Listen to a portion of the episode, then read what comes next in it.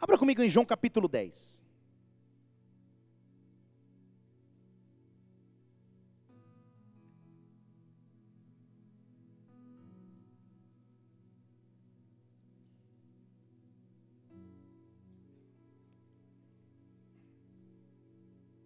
Versículo 10 diz assim: texto conhecido. O ladrão não vem senão para roubar, matar e destruir. Sabe que você pode repetir comigo? Roubar, mas com, como se você já tivesse jantado e não só depois, tá? Roubar, matar destruir. E Jesus disse: Eu vim para que vocês tenham vida e a tenham em abundância. Vamos orar. Pai, nós estamos aqui em tua presença nessa noite, Senhor.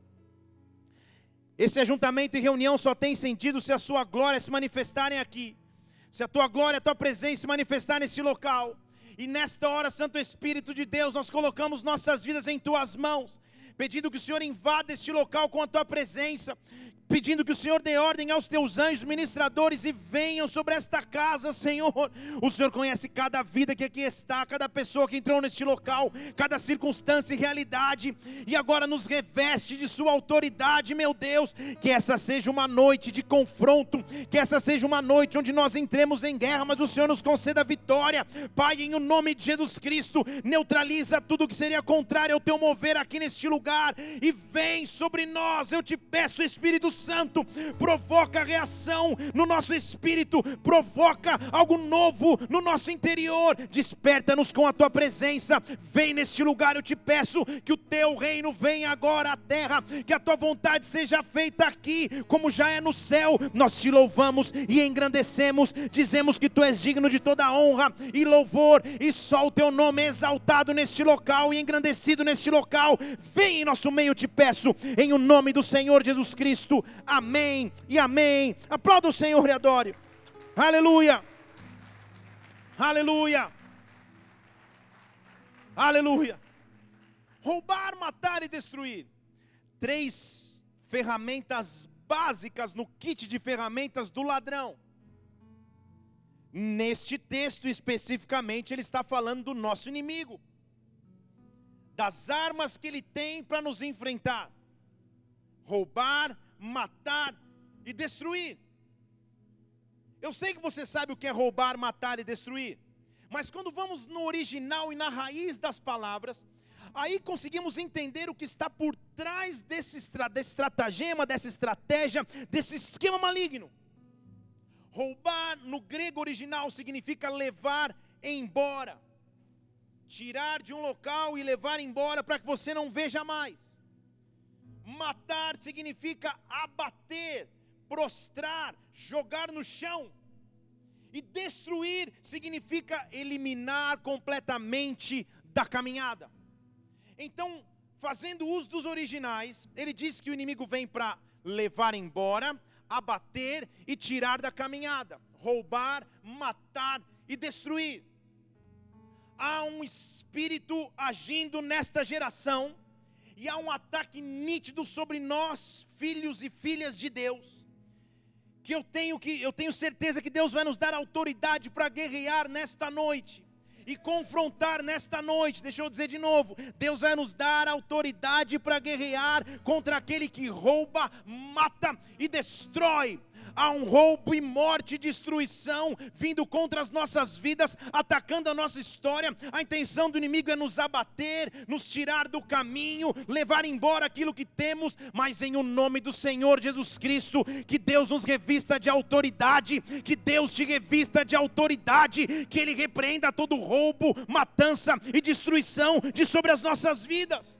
Há um decreto de morte sobre a nossa geração há um espírito de morte que ataca a geração que vivemos. Deixa eu dizer de novo: há um espírito que vem para roubar, matar e destruir. Estamos numa geração que tem lidado com conceitos de morte muito de perto. A própria mídia prepara, as próprias músicas preparam, a, a, a, o próprio ambiente prepara uma atmosfera para morte, para desânimo, para prostração, para abatimento. Pense comigo se os filmes de maior sucesso não envolvem morte. zumbis, Walking Dead, vampiros, figuras das trevas, figuras que envolvem morte, que dormem em caixões, morte. A cultura de morte é uma cultura semeada pelo inimigo de nossas almas, porque Jesus Cristo, no mesmo versículo, diz que veio para dar vida. Agora, é óbvio que o espírito dessa cultura de morte não é necessariamente o sentimento de morrer, também o é. Mas são as sementes que a cada dia o inimigo tenta plantar em nossa caminhada para produzir morte. É contra esta semente que nós estamos nos reunindo nesta noite para profetizar que o nosso Deus é um Deus de vida, que o nosso Deus é um Deus de esperança, que o nosso Deus não é um Deus de morte, não é um Deus de destruição, não é um Deus de roubo. É padrão do inimigo tentar roubar. Na verdade, a primeira semente que ele lança de roubo é a morte daquilo que acabou de nascer. Em Mateus capítulo 2, versículo 13, o cenário é que Jesus Cristo havia acabado de nascer, ele havia acabado de vir ao mundo em carne, nascendo através de Maria numa manjedoura, e José vai dormir no versículo 13 e sonha. E no seu sonho, Deus o alerta. Mateus 2,13 diz assim: Quando ele se retirou, um anjo do Senhor apareceu a José em sonho e disse: Levanta, pega o menino e foge para o Egito. Fica ali até que eu te fale, porque Herodes há de procurar o menino para o para o matar a cultura de morte, a cultura que tenta abafar aquilo que nasce em Deus, começa desde então. Na verdade, já havia acontecido algo semelhante com na geração de Moisés no Egito, você conhece a história. Sempre que algo vai nascer, que potencialmente é grande, o espírito que traz morte tenta paralisar. Sempre que algo grande vai nascer, o inimigo tenta trazer morte, roubo e destruição. Então o anjo diz: foge para o Egito para proteger o menino. E diz que lá ele ficou, versículo 15, até a morte de Herodes.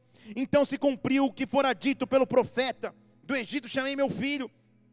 Herodes, vendo que tinha sido iludido pelos magos, porque na verdade ele queria saber a localização de Jesus, cirou grandemente e olha a morte de novo. Mandou matar todos os meninos de dois anos para baixo em Belém. Segundo tempo, com precisão, tinha perguntado aos magos. Então se cumpriu aquilo que desde Jeremias se dizia. Ouviu-se uma voz de choro e pranto. Raquel chorava pelos seus filhos, não queria ser consolada porque os filhos não estavam mais lá. Quando Jesus nasce, porque ele seria algo maravilhoso, porque ele o é. O padrão do inimigo é tentar matar. Agora, como que isso funciona nos dias de hoje? Como que isso funciona na realidade que temos no agora?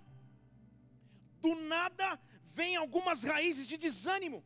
Do nada, você que tinha fé, você que confiava, você que sabia que Deus ia fazer apesar da espera, começa a se desanimar começa a cansar, a vida começa a perder um pouco a cor, e você nem sabe mais por que está vivendo. Você nem sabe por que mais está existindo, andando de um lado para o outro, e na verdade já até se cansou de ouvir falar num Deus que é capaz de cumprir promessas. Até se cansou de um Deus que pode agir em áreas específicas da sua vida que até então não agiu e o desânimo toma conta, a tristeza toma conta, a angústia toma conta. Isto é ação do Espírito que veio para roubar, matar e destruir. Estão comigo aqui? Então a pergunta é: qual área de nossas vidas o desânimo já conseguiu entrar? Qual área de nossa história a falta de fé e esperança já entrou?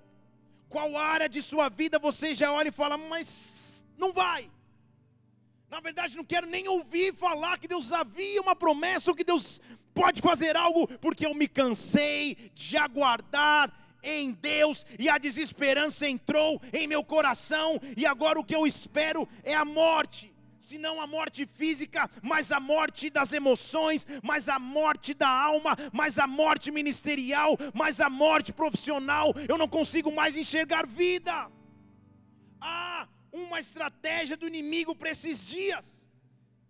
Herodes manda matar e, e, e Mateus, o Evangelho de Mateus faz referência ao profeta Jeremias. E se ele faz referência a Jeremias, é melhor lermos Jeremias então. Jeremias capítulo 31. Abra lá comigo.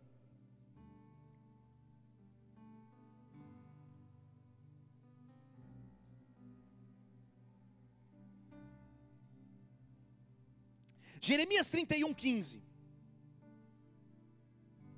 Assim diz o Senhor. Já abriu aí Jeremias 31? Aleluia, um irmão está comigo. Se você não abriu até agora, leia no telão. Jeremias 31, 15. Assim diz o Senhor: se ouviu um clamor em Ramá, uma lamentação e um choro amargo. Raquel está chorando os seus filhos. Raquel não era literalmente Raquel, ele está dizendo, Raquel era a expressão bíblica de quando Deus se lembra de uma promessa. Raquel era esposa de Israel, de Jacó, e ela não podia gerar filhos até que ela gera José, gera Benjamim, e acaba morrendo no nascimento de Benjamim. Você lembra da história? Se lembra, depois você vai dar uma pesquisada.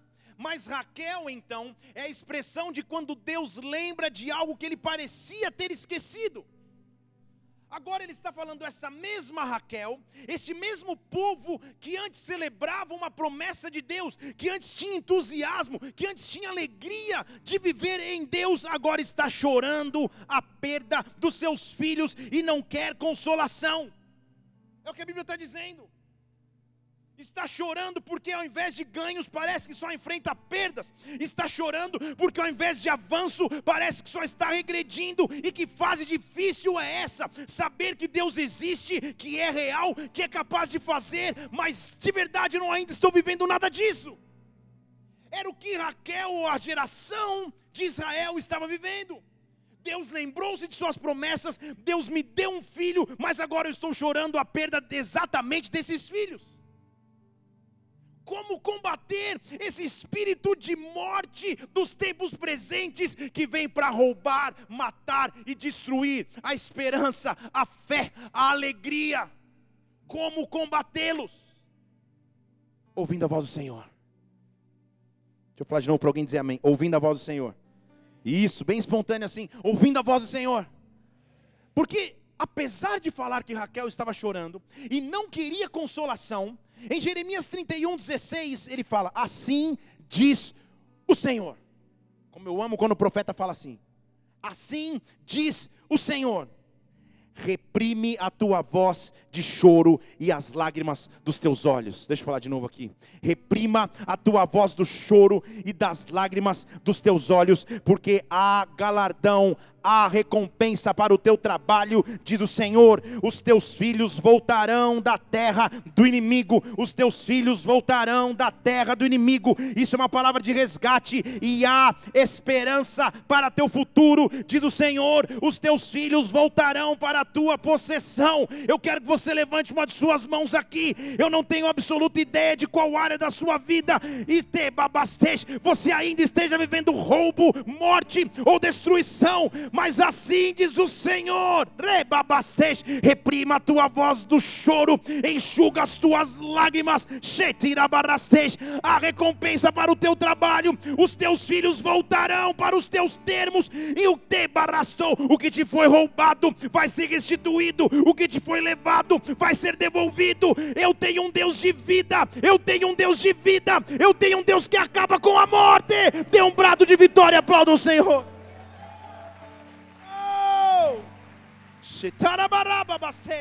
Oh! A maior ferramenta desse espírito de morte se chama desânimo.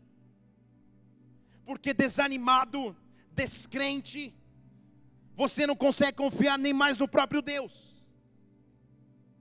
O início do ciclo de morte e destruição começa no desânimo em olhar para as mesmas situações que se olhava no passado e não há mais poder de crer. Então é evidente que às vezes desanimamos, isso faz parte da natureza humana. O desânimo se torna cansaço. O cansaço se transforma em falta de fé. A falta de fé gera ansiedade de que quando Deus vai fazer, e quando essa ansiedade não é suprida com respostas de Deus, eu começo a ficar angustiado, eu começo a ficar depressivo, e aí eu começo efetivamente a ter pensamentos de morte, sejam pensamentos de morte natural, física ou pensamentos de morte espiritual. Eu estou aqui da parte de Deus repreendendo esse espírito que tem atacado a nossa geração. Feche seus olhos só um instante.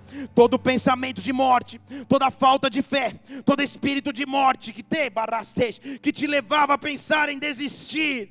Há pessoas aqui pensando em desistir, em abandonar tudo, em desanimar até da própria fé, em desistir até da própria vida. Mas Deus te trouxe aqui nessa noite, nesse local, para dizer que Ele é um Deus de vida, que Ele é um Deus de vida, e todo espírito de morte que agia sobre ti, toda influência do desânimo, do cansaço, da apatia, nesta noite receba de Deus vida, receba de Deus vida.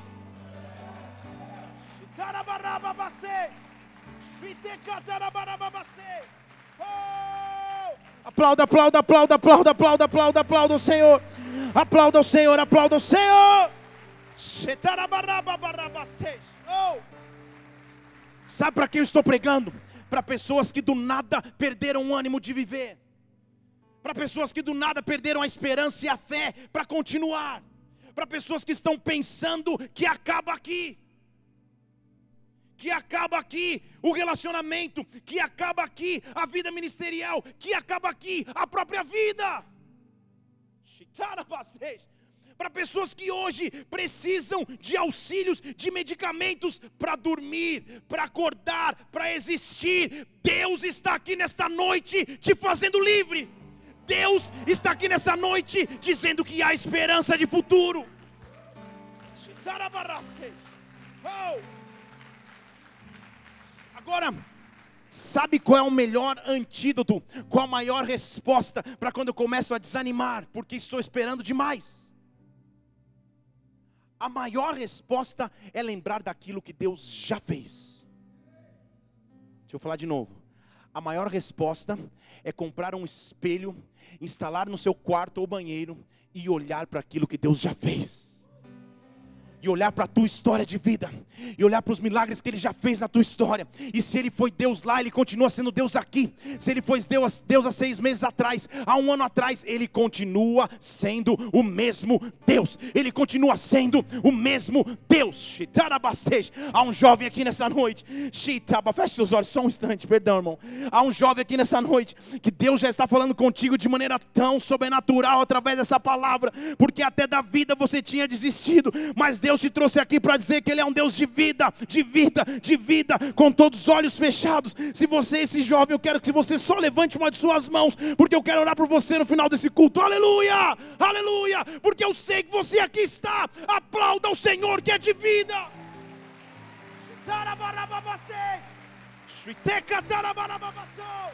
Oh, aplauda o Senhor, aplauda, aplauda, aplauda, aplauda. Toda morte, roubo e destruição. Aleluia. Bem, eu saio do ciclo do desânimo ou da desesperança quando eu lembro quem Deus é para mim. Em Marcos capítulo 8, versículo 13, Jesus está tendo um momento interessante com os seus discípulos, porque depois desse, da continuidade desse texto, ou antes desse texto, ele tinha multiplicado pães. Jesus era sobrenaturalmente grande para multiplicar pães, e assim ele o fez. E diz o versículo 13 de Marcos capítulo 8, que deixando as pessoas, eles embarcaram e foram para o outro lado. Mas olha que detalhe interessante: eles se esqueceram de levar pão. Jesus tinha multiplicado o pão e o pão tinha sobrado, mas eles esqueceram de levar pão. E no barco não tinham consigo senão um pão, não tinha uma bisnaguinha, um pão francês, tinha nada. Jesus tinha multiplicado e eles esqueceram de levar. E Jesus se levanta e fala: Ei, cuidado, hein? Cuidado com o fermento dos fariseus. Cuidado com o fermento de Herodes. E eles se perguntavam: Nossa, que mancada, esquecemos o pão. É por isso que ele está falando disso. de fermento. Acho que ele está falando de fermento porque eu deixei o pão para lá. Aí Jesus interrompe a conversa e percebendo que eles falavam, falei, por que vocês estão preocupados que vocês não têm pão? Vocês não compreenderam ainda? Não entenderam ainda? Será que o coração de vocês está duro? Será que vocês têm olhos e não enxergam? Será que vocês têm ouvido e não escutam? Será que vocês não se lembram? Do que, Jesus estava falando? Será que nós entendemos esse texto de verdade? O que ele estava falando na realidade? Porque ele chega no barco, o povo esquece, esquece o pão e ele fala: Cuidado com o fermento de Herodes, hein? Cuidado com o fermento dos fariseus, hein? Será que ele está falando de pão? Pense comigo, porque se você lê no original, quando a Bíblia diz que sobrou, eram sobras mesmo, eram lascas de pão. Agora, o Deus que é capaz de multiplicar pão, será que ele precisa de sobra? Não é igual eu e você que almoçamos no domingo e de repente encontramos o mesmo almoço na janta e segunda-feira não dá para aproveitar alguma coisa. Não é, era diferente. Ele não estava preocupado com a alimentação. Estão comigo aqui? Ele não estava preocupado com as lascas de pão que sobraram, mas ele queria que os discípulos levassem o pão no barco. Por quê? Para que cada vez que eles olhassem para os cestos daqueles que sobraram, eles lembrassem dos milagres que Deus já fez. Você entendeu? Deixa eu falar de novo.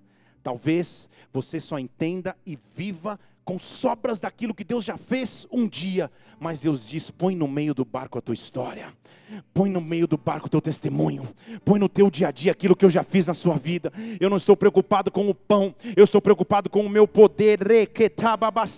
Sempre quando eu multipliquei, sobrou.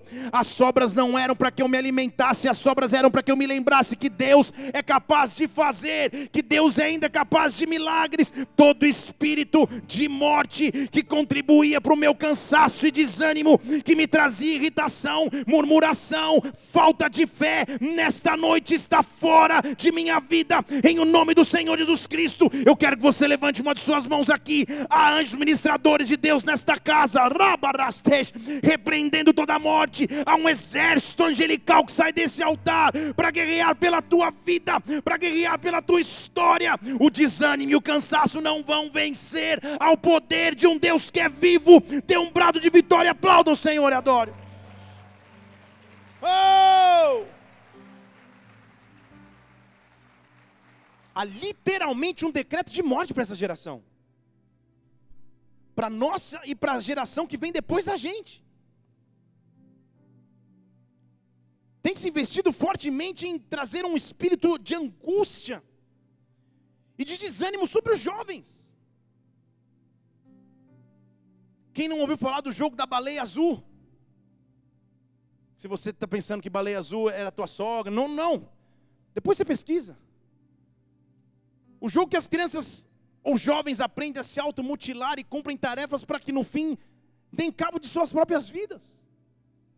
Como que uma empresa de serviços de, de streaming na internet, de que é, que, é, que é o grande momento, agora você não aluga mais vídeos, você assiste todos os vídeos no streaming da internet. Como que um Netflix da vida se foca em produzir um seriado que mostra 13 razões porque uma jovem se matou. Um tal de 13 Reasons Why, que você nem vai assistir, essa benção barra lixo em que todos se levantam, psicólogos, terapeutas. Não, é muito bom os jovens assistirem para entenderem. Lixo produzido pelas trevas, para que você assista e se sinta angustiado e a menina no final se mata e vira a heroína da história porque se matou. Há uma cultura e um espírito. Deixa eu ir mais além, posso ir ou não?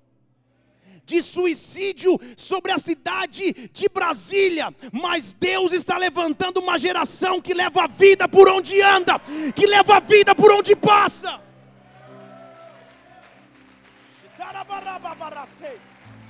Oh!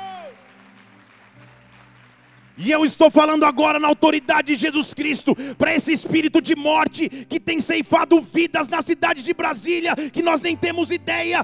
Deus vai te usar para resgatar pessoas das garras da morte. Deus vai nos usar como igreja para que a vida invada a nossa cidade. Chega das estatísticas crescerem, da morte aumentando entre aqueles que desistem de viver e a igreja não podendo fazer nada e você não podendo fazer nada. Deus vai colocar ao teu lado pessoas no teu ambiente de trabalho, no teu ambiente de estudo, no local onde você mora e você vai ter discernimento dado por Deus para transformar o que era morte em vida. Eu estou clamando um resgate de vidas, porque o nosso Deus é um Deus de vida. E esse espírito que age sobre essa cidade, sobre a nossa cidade, fazendo as pessoas desistirem cedo da vida, ele está repreendido em o nome de Jesus Cristo. Escuta o que eu estou te falando, levante uma de suas mãos. Não chega na, na, tua família, não chega nos teus familiares, não chega nos teus. E Deus vai te dar ferramentas para pisar em locais e arrancar as pessoas das garras da morte.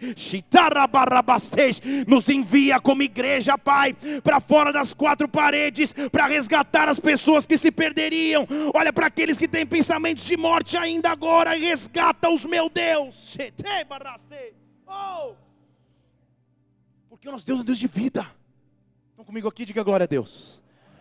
O nosso Deus é um Deus de vida. Agora, ter pensamentos de desistência não são exclusividade daqueles que estão distantes de Deus. Na verdade, quando caminhamos em Deus, o desânimo, a morte e a destruição sempre vão ser nossas afrontas. Em 1 Reis capítulo 19, a Bíblia descreve uma passagem na vida de um homem que é um dos maiores homens de Deus no Antigo Testamento, se não o maior. E lá em 1 Reis 19, versículo 4, a Bíblia diz que Elias caminha, entra no deserto, anda um dia no deserto se senta embaixo de uma árvore e pede para morrer. Então há um padrão desse espírito de morte. Estão comigo aqui? Primeiro, ele quer te levar sozinho para o deserto. Ele quer que você se isole de tudo e de todos. Que você não tenha mais fé e esperança de pedir ajuda para ninguém que você não tenha mais fé, esperança de pedir ajuda para os teus líderes, para os teus amigos, para os teus pastores, que você não dê mais um grito de socorro. Foi o que Elias fez. Ele entra no deserto, caminha um dia sozinho, deita embaixo de uma árvore e fala: Senhor, já basta, leva a minha vida, eu não sou melhor do que ninguém. Ele grita igual uma criança, só para usar o um momento. Ele grita, ele se desespera e fala: Senhor, já basta. Agora, entenda comigo que ele tinha acabado de viver. Ele tinha acabado de sozinho orar. E fogo do céu tinha descido no altar e consumido os profetas de Baal. Não é que ele estava em casa sem fazer nada e aí veio o sentimento sobre ele. Ele tinha vivido a maior vitória de sua vida. Ele tinha clamado a Deus e o fogo tinha descido, e mesmo assim ele foi acometido com esse espírito de morte. Isso significa talvez através e depois de grandes vitórias e de grandes momentos de fé, depois de sair de um culto, depois de ouvir uma palavra, depois de adorar ao Senhor, que você acha que está cheio de fé, esse espírito vem para tentar roubar, matar e destruir. E lá estava esse homem que capítulos atrás tinha aberto o céu e caído fogo, é um negócio sobrenatural. E nos capítulos depois ele está embaixo de uma árvore falando: Senhor, chega, eu preciso e eu quero morrer, chega, já basta. Deita dorme. Sabe quando você quer dormir para ver se melhora? Para passar mais rápido. E ou dorme demais ou não dorme nada, porque se descontrolou. Ele estava assim, deitado embaixo da árvore, esperando a morte. E ele abre o olho, pá. E a Bíblia diz que ele vê um anjo. E ele deve ter pensado: puxa, glória a Deus, morri. Só que o anjo fala para ele: Elias, levanta, versículo 6 come. Levanta, come. Levanta, se alimenta. Não fica prostrado, come. Ele olhou, na sua cabeceira tinha um pão cozido sobre brasas e uma botija de água. Era algo sobrenatural. Era provisão no meio do deserto. Mas sabe o que ele faz? Versículo 7. 6, perdão. Tendo comido e bebido, voltou a deitar tendo se alimentado, voltou a desejar a morte. Tendo se alimentado, voltou a pensar em desistir. Esse desânimo, esse cansaço pode acometer qualquer um que serve a Deus, e não é demérito nenhum você passar, o importante é que você não permaneça. Qualquer pessoa pode passar por isso, na verdade, grandes homens de Deus passam por isso, grandes mulheres de Deus passam por isso, mas escute o que Deus disse através do anjo: Elias, você não entendeu, acorda, levanta de novo, pode, pode ir lá o versículo 7, levanta novamente e come, porque a tua viagem ainda vai ser longa. Você pediu para morrer embaixo da árvore, mas eu tenho muito mais plano para você. A tua vida ainda continua, a tua história ainda continua, não acaba aqui. Elias, esse espírito de morte não vai te consumir, esse desânimo não vai te levar embora, esse cansaço não vai acabar com a tua vida. Levanta e come e caminha. E ele caminha 40 dias e 40 noites. 40 é um tempo de transição, já preguei sobre isso, até chegar em Horebe, o monte de Deus. Ele chega em Horebe, o monte de Deus, aí começa o sobrenatural. Porque ele entra na caverna. E fica na caverna lá, escondido. Você acha que esse espírito de morte que tenta trazer paralisia desiste na primeira levantada? Ele anda, caminha com força, mas a primeira caverna que ele vê, ele se joga. Caverna. Caverna na Bíblia é símbolo de local fechado, escuro. Não há tanta vida, não há horizonte lá fora. Caverna. Mandou instalar um ar na caverna, um Play 4 com três joguinhos, ficou. Achou que o seu local de residência era caverna. E quantas pessoas ao som da minha voz continuam em cavernas? Com medos com traumas, com feridas. Só que vem uma voz de Deus dizendo assim: Elias, ele, Elias, o que, que você faz aí? O que, que você está fazendo aí? O que, que você está fazendo aí dentro da caverna? O que, que você está fazendo aí? Levanta anda de novo. Eu já te mandei sair, Elias. O que você está fazendo aí? A resposta de Elias é o padrão que todo mundo dá: Senhor, eu estou sendo muito bom contigo, versículo 10, mas agora eu estou sozinho, estão querendo me matar. É melhor me matar antes, antes que me tirem a vida. Senhor, eu amo o Senhor porque Ele ignora o chororô. Ele, já, ele, ele chega no próximo versículo 11 e fala assim: Vem para fora e se coloca perante o monte do Senhor. Vem para fora e se coloca perante o monte do Senhor, e o Senhor passou e o Senhor passou, mas na verdade antes houve um grande e forte vento, o vento abriu os montes, despedaçava as rochas, mas o Senhor não estava no vento. Depois do vento veio um terremoto, e o Senhor não estava no terremoto. Depois do terremoto, um fogo, e o Senhor não estava no fogo. Estão comigo aqui ou não? Se ele não estava no vento, no fogo e no terremoto, quem estava? Deixa eu falar de novo aqui, porque foi um silêncio. Se a Bíblia diz que o Senhor não estava no vento, no fogo e no terremoto, quem estava? O espírito de morte tentando fazer ele voltar para a caverna. Vocês estão comigo aqui? Sempre que você se levanta para sair da caverna, começa fogo, começa terremoto, começa vento, todas as forças tentam te impedir de sair da caverna, porque depois do fogo, se você suporta o fogo, se você atravessa o terremoto, se você passa pelos ventos, a Bíblia diz que depois do fogo, versículo 12, havia uma voz mansa e delicada, e ao ouvir a voz, Elias cobriu o rosto com a capa, saiu à entrada da caverna, e uma voz dizia: Elias, o que você faz aqui? Você continua na caverna. Ele responde da mesma maneira: Ah, Senhor, eu estou sozinho, vou me matar. Versículo 15: o Senhor diz: Vai e volta pelo teu caminho, a tua história ainda continua, unge um, unge outro, faz aquilo, faz aquilo outro. Em versículo 16 ele diz: unge Eliseu, filho de Safate, para ser profeta em teu lugar. Está comigo aí ou não? Ele vira para um homem que estava pensando em morrer embaixo da árvore. Não morreu na árvore, queria morrer na, na, na, na caverna não morreu no terremoto, não morreu no vento, não morreu no fogo, e ainda ele fala: a tua história continua unge alguém em teu lugar. Você que achava que não tinha nada para oferecer a ninguém, você que achava que não tinha mais futuro, unge a próxima geração de profetas. Como era sobrenatural que Deus estava fazendo com Elias, da morte ele o estava trazendo para a vida, da morte ele estava trazendo para a esperança. Ele passa pelo terremoto, ele passa pelo vento, ele passa pelo fogo. E permanece, ele é tentado três vezes e permanece, assim como Jesus Cristo foi tentado três vezes no deserto e permaneceu, assim como Jesus Cristo foi colocado numa caverna, mas de lá ressuscitou. Elias estava saindo da caverna para viver. Deus está te tirando da caverna, que o inimigo tentou te colocar a caverna do medo, da solidão, do cansaço, da desesperança, da falta falta de fé, vai e volta pelo teu caminho, aplauda ao Senhor e adore.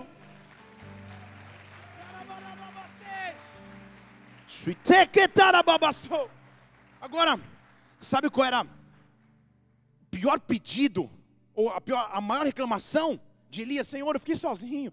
Deus, vão me matar, eu estou sozinho. Deus falou: sai da caverna só sai da caverna, porque se você sair da caverna, você vai descobrir no versículo 18 que eu deixei em Israel sete mil homens, tá bom? Começar uma congregação assim: sete mil homens, joelhos que não se dobraram a Baal e bocas que não beijaram a Baal. Você está achando que está sozinho, mas eu vou te dar um povo para cuidar. Você está achando, Sheikha Basej, que acabou aqui, mas há sete mil pessoas que vão continuar o teu legado Elias. E lembra que ele reclamava que ficava sozinho? Depois, se você ler a história de Elias e Eliseu, quando ele unge Eliseu, Eliseu nunca mais o abandona. Até o encheu, ele falava: fica aqui não, não fico, fica aqui não, não fico, fica, não fico. Você não falou que estava sozinho, agora você vai ficar com alguém até a hora de ser levado aos céus. E a Bíblia diz que ele passa por Eliseu, versículo 19, e lança a sua capa sobre ele. Então, meus irmãos, lendo essa história bíblica, o que, que Eliseu representa? Eliseu representa o contra-ataque contra o espírito da morte. Deixa eu falar de novo. Para um homem que achava que ia morrer embaixo da árvore ou morrer dentro da caverna, ele ainda teve forças de lançar um manto sobre Eliseu. Eliseu é a resposta de Deus para Elias. Deixa eu falar em português aqui. Deus, neste mês, está derramando sobre a tua vida, como derramou para Elias e Eliseu. Você achou que acabava de uma forma, mas Deus está mudando o propósito, o destino, o rumo. Levante uma de suas mãos. Há um espírito de morte que tenta nos trazer paralisia, mas em o nome do Senhor Jesus Cristo, é pelo espírito de vida, pelo espírito de Deus que eu sobrevivo nesta hora. Barastej receba de Deus, rebabastej, a força para atravessar o terremoto, o fogo, o vento, porque Ele está na voz mansa e delicada que te diz: continua no teu caminho e anda. Re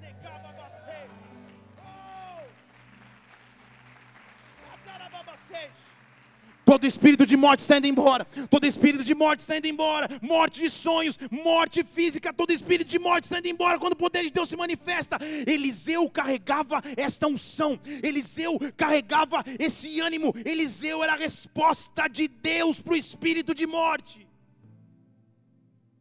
Um manto caiu sobre ele. E ele andava nessa autoridade. E aí, Eliseu frequentava a casa de uma mulher. E essa mulher gostava tanto de Eliseu que construiu um quarto para ele lá, fica aí.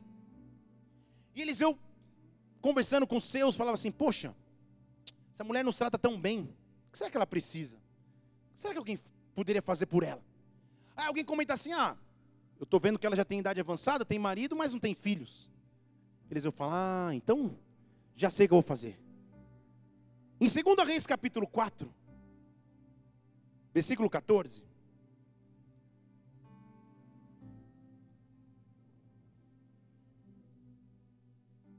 Eliseu perguntou: o que vai se fazer por essa mulher aí que nos trata tão bem? E Geazi, que era o moço, o companheiro, o ajudante de Eliseu, diz assim: é, ela não tem filho e o seu marido já é velho. Então ele falou: chama a mulher então, vai. Ele chamou, a mulher chegou na porta. E lá na porta Eliseu falou assim: olha, Eu sou profeta. Por este tempo, no próximo ano você vai abraçar um filho. E ela respondeu assim: Não, Senhor. Você é homem de Deus, não minta para mim. Ele tocou numa ferida. Era um assunto que não podia tocar. A mulher já estava avançada de idade, não tinha filho, mas ele vai na veia profética e falou: daqui a um ano você vai estar com um filho no teu, no teu braço.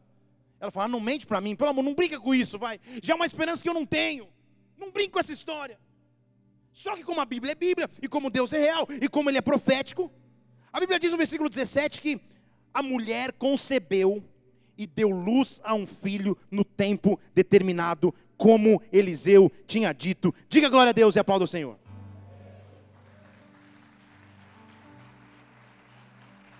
Agora, o que esse espírito de morte faz, se não roubar as promessas que Deus me deu ou vai me dar?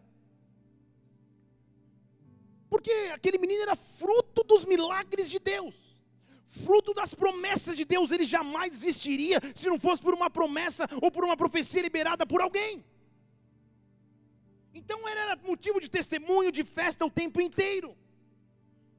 Seria impossível aquele que veio para roubar, matar e destruir tocar esta promessa de Deus. Só que é exatamente o que acontece. A Bíblia diz no versículo 18 que o menino cresceu.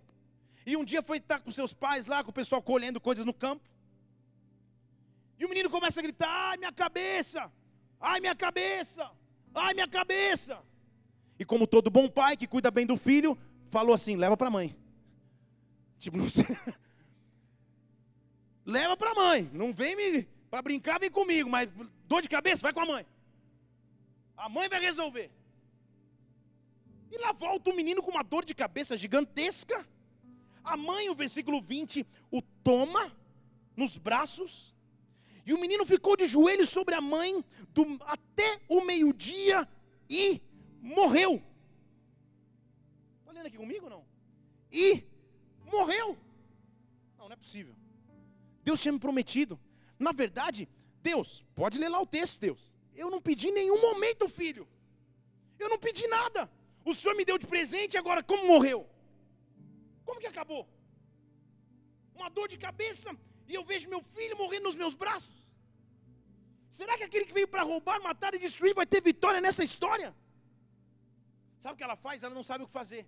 Ela pega o menino nos braços, versículo 21, deita sobre a cama do homem de Deus, que é o quartinho que ela tinha construído, sobe lá, deita o menino lá, fecha a porta e sai, deixa o menino morto lá dentro.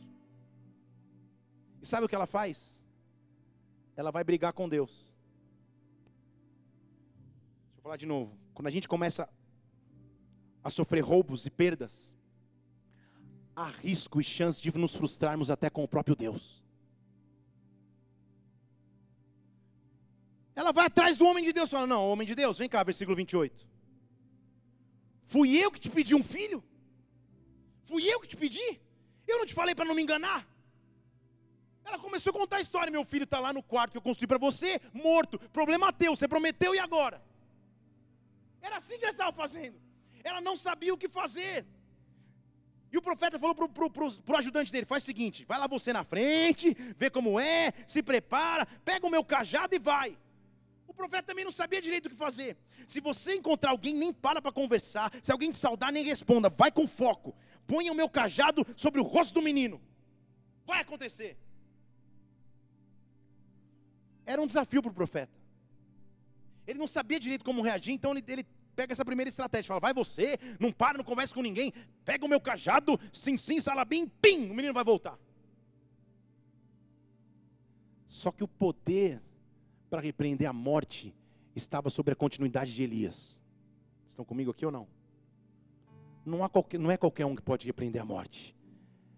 É só aquele que sobre si recai algo profético. Recai aquilo que vai cair sobre os teus ombros nessa noite. Uma autoridade dada por Deus para repreender a morte na minha vida e na vida daqueles que estão ao meu redor. E a mulher sabia disso, a mulher falou: profeta, não vem com essa de levar cajadinho lá. Não, não, não. Eu não vou sair daqui até que você vá comigo. Mãe é mãe. Eu não vou sair daqui. Ela diz no versículo 29, 30, perdão. O Senhor vive e você também vive, que eu não vou te deixar. Ele se levanta, então vai. Fala, já que ela quer, eu vou. O moço foi com ele. E como era de se esperar, ele põe o cajado no rosto do menino, mas o menino não tinha voz, não tinha nem sentidos. E ele volta no meio do caminho para se encontrar com Eliseu. E ele dá um informe: Eliseu, vou falar uma coisa para você, só nós dois aqui. A casa caiu, não despertou nada. Essa primeira, essa primeira tentativa aí não funcionou. Será que o espírito de morte vai reinar? Será que eu vou crer nas sentenças que eu escuto com os meus ouvidos naturais? Porque Eliseu naquela hora podia ter falado, ah, então, olha lá, pois sai correndo. O que, que eu vou chegar lá passar vergonha? Já tentei, porque sou homem de Deus, tentei encostar o cajado, nada. Será que eu vou parar no primeiro diagnóstico? Será que eu vou parar na primeira porta fechada? Será que eu vou parar na primeira seta de desânimo que bate no meu coração? Eliseu ignora o comentário e continua caminhando até a casa do menino. E ele entra no quarto do profeta, que era o quarto dele, e o menino estava deitado sobre a cama. Só que sobre Eliseu havia um espírito de ressurreição e vida, um espírito que acabava com a morte, mas ele não sabia. Ele entra no quarto, versículo 33, fecha a porta sobre os dois, fica ele e o menino, e ele começa a orar ao Senhor. E ele começa a orar ao Senhor. E ele começa a orar ao Senhor. Deixa eu falar de novo. E ele começa a orar ao Senhor. E ele começa a orar ao Senhor. E ele começa a orar ao Senhor. A maior resposta que acaba com o que veio para roubar, matar e destruir. E a nossa maior arma é a oração e o clamor ao Senhor. É quando, apesar de não saber o que fazer, você abre os seus lábios e começa a clamar: Deus, eu não sei o que fazer. O Senhor prometeu esse filho através de mim. Mas agora o que eu tenho diante dos meus olhos é um defunto na cama. Sabe o que Deus dá como estratégia? Faz, faz o seguinte, Eliseu: sobe na cama, olha as loucuras, deita sobre o menino. Era um menino morto, gente. Ele deita, mãos com as mãos, rosto com rosto, pés com os pés, ele deita em cima do menino. Isso é sinal de total entrega. Senhor, eu não dependo de meu poder, de minha força, mas eu quero me entregar. Deixa eu falar de novo, mas eu quero me entregar. Mas eu quero me entregar. Mas eu quero me entregar. E ele diz que ele fica curvado ali e a carne do menino aqueceu. Diga glória a Deus. Mas não quer dizer que viveu, não. Podia ter aquecido porque ele estava deitado em cima. Algum motivo aconteceu. E Eliseu ainda não sabia o que fazer. Porque a Bíblia diz que ele desceu, ficou andando da casa, de um lado para o outro. Foi na cozinha, foi na sala. Senhor, e agora, Deus? Senhor Jesus, a gente tem duas opções: ou o Senhor me mata junto com o menino, ou o Senhor ressuscita o menino, porque a mãe não vai perdoar nenhum dos dois. Então, Senhor, me ajuda. Ele estava andando de um lado para o outro, na sala da casa, andando. A Bíblia está dizendo aí, ó. Ele desce e anda pela casa de uma parte para outra. Ele não sabia direito o que fazer, mas ele esperava que Deus fizesse algo. Deixa eu falar de novo: ele esperava que Deus fizesse algo. Ele esperava que Deus fizesse algo. Ele esperava que Deus fizesse algo. Mesmo que eu não saiba como vai ser a solução, como vai ser a resposta, eu continuo crendo em Ti. Eu continuo confiando nas Tuas promessas promessas, eu continuo confiando nos teus milagres. Esse espírito de morte não vai roubar a minha história, esse espírito de morte não vai destruir a minha vida. Eu creio em ti, eu creio em ti. Deuteronômio, capítulo 28, versículo 8. Vê se é esse.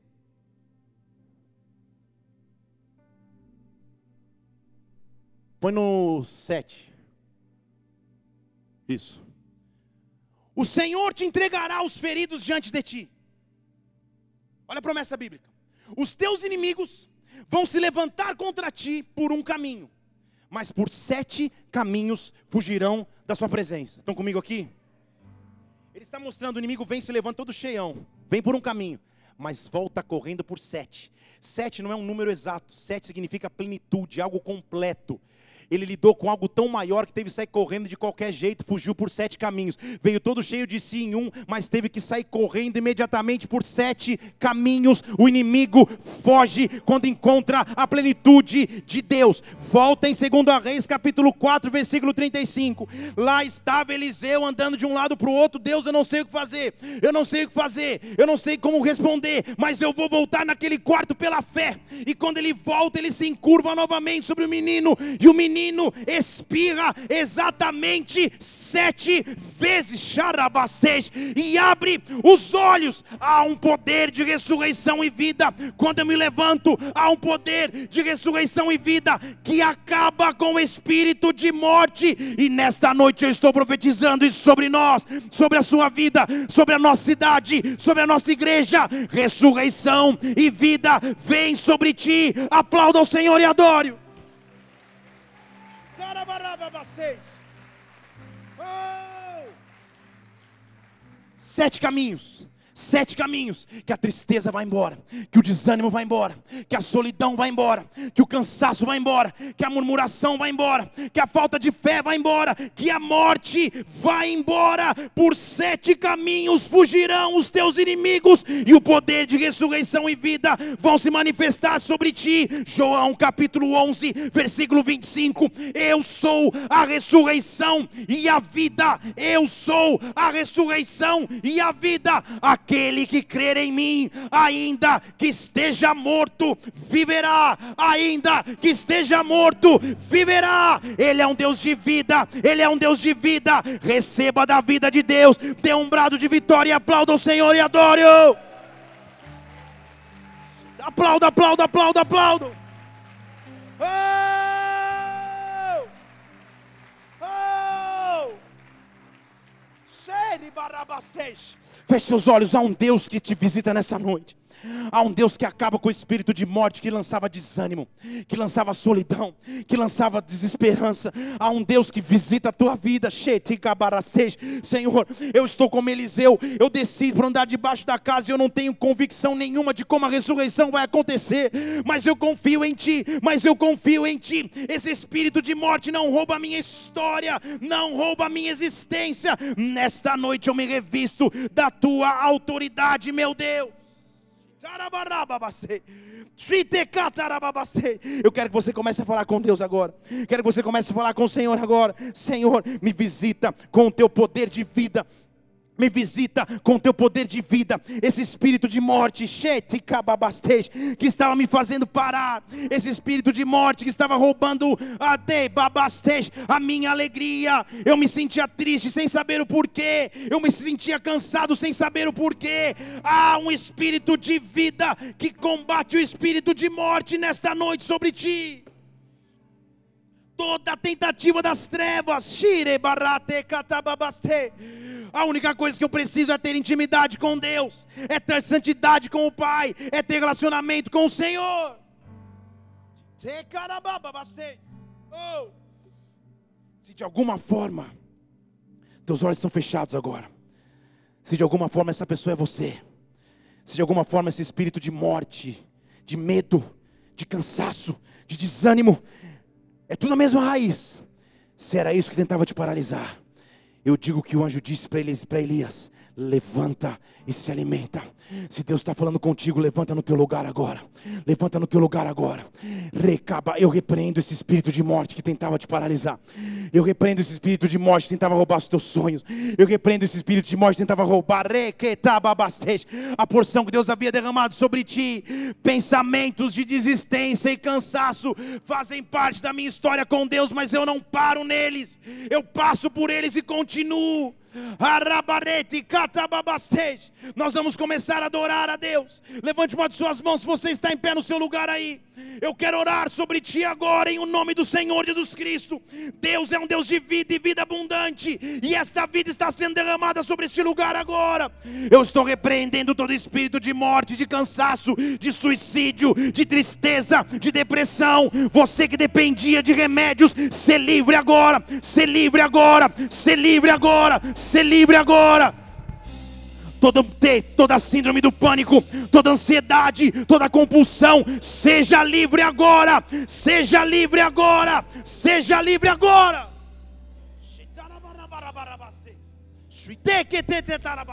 Oh! Você que tinha pensamentos suicidas, Deus te trouxe aqui para dizer que Ele é um Deus de vida, que Ele é um Deus de vida, que Ele é um Deus de vida, que Ele é um Deus de vida. E hoje esse espírito foi destronado sobre a tua história. Ser livre, ser livre, ser livre, ser livre, ser livre, ser livre, ser livre.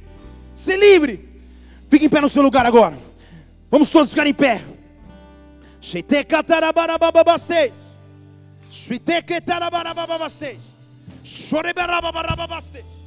Oh! Por um caminho ele vem, mas por sete caminhos ele foge. Por sete caminhos ele foge. Eu quero que você se de autoridade agora. Levante uma de suas mãos, você vai repetir comigo, mas em autoridade. Em autoridade. Você vai dizer agora, se reveste de autoridade. Fala assim: Senhor Jesus. Senhor Jesus.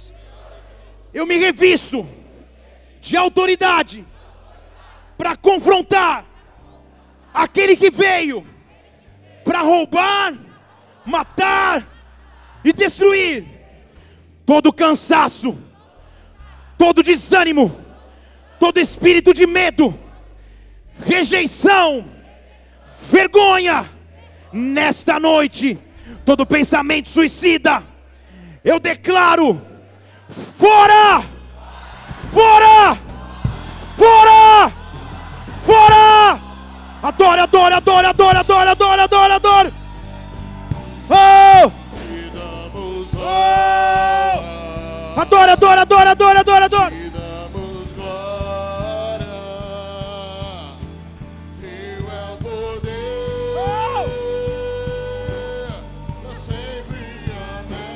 Adora, adora. Te damos honra, te damos glória. Teu é o poder, amém. Levante suas mãos. Grilhões estão sendo quebrados aqui. Grilhões estão sendo quebrados aqui. Sheitara barababastej. Deus está te livrando da dependência dos medicamentos que você tinha anos. Deus está libertando a tua vida e a tua história. A obra que Ele faz é completa. Deus está enchendo teu coração de alegria novamente. A tristeza que você não sabe nem de onde vinha, o cansaço que você não sabe nem de onde vinha, nesta noite, na autoridade do Senhor Jesus Cristo, eu digo: fora, fora, fora de sua vida, fora de sua história. Oh! Levante sua mão. Diga comigo: toda paralisia. Diga toda paralisia. Todo abatimento. Toda depressão. Todo cansaço. Eu digo agora, na autoridade de Jesus Cristo. Se reveste aí. Na autoridade de Jesus Cristo. Eu digo: fora! Fora! Fora!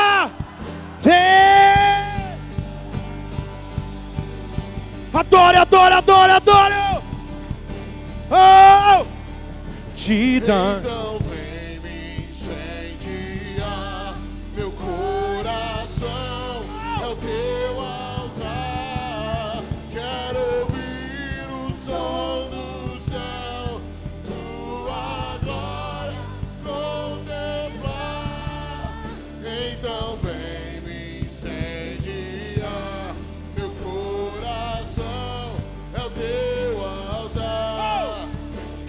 ouvir o som do céu. Tua glória contemplar. Diáconos e presbíteros, fiquem aqui na frente, por favor.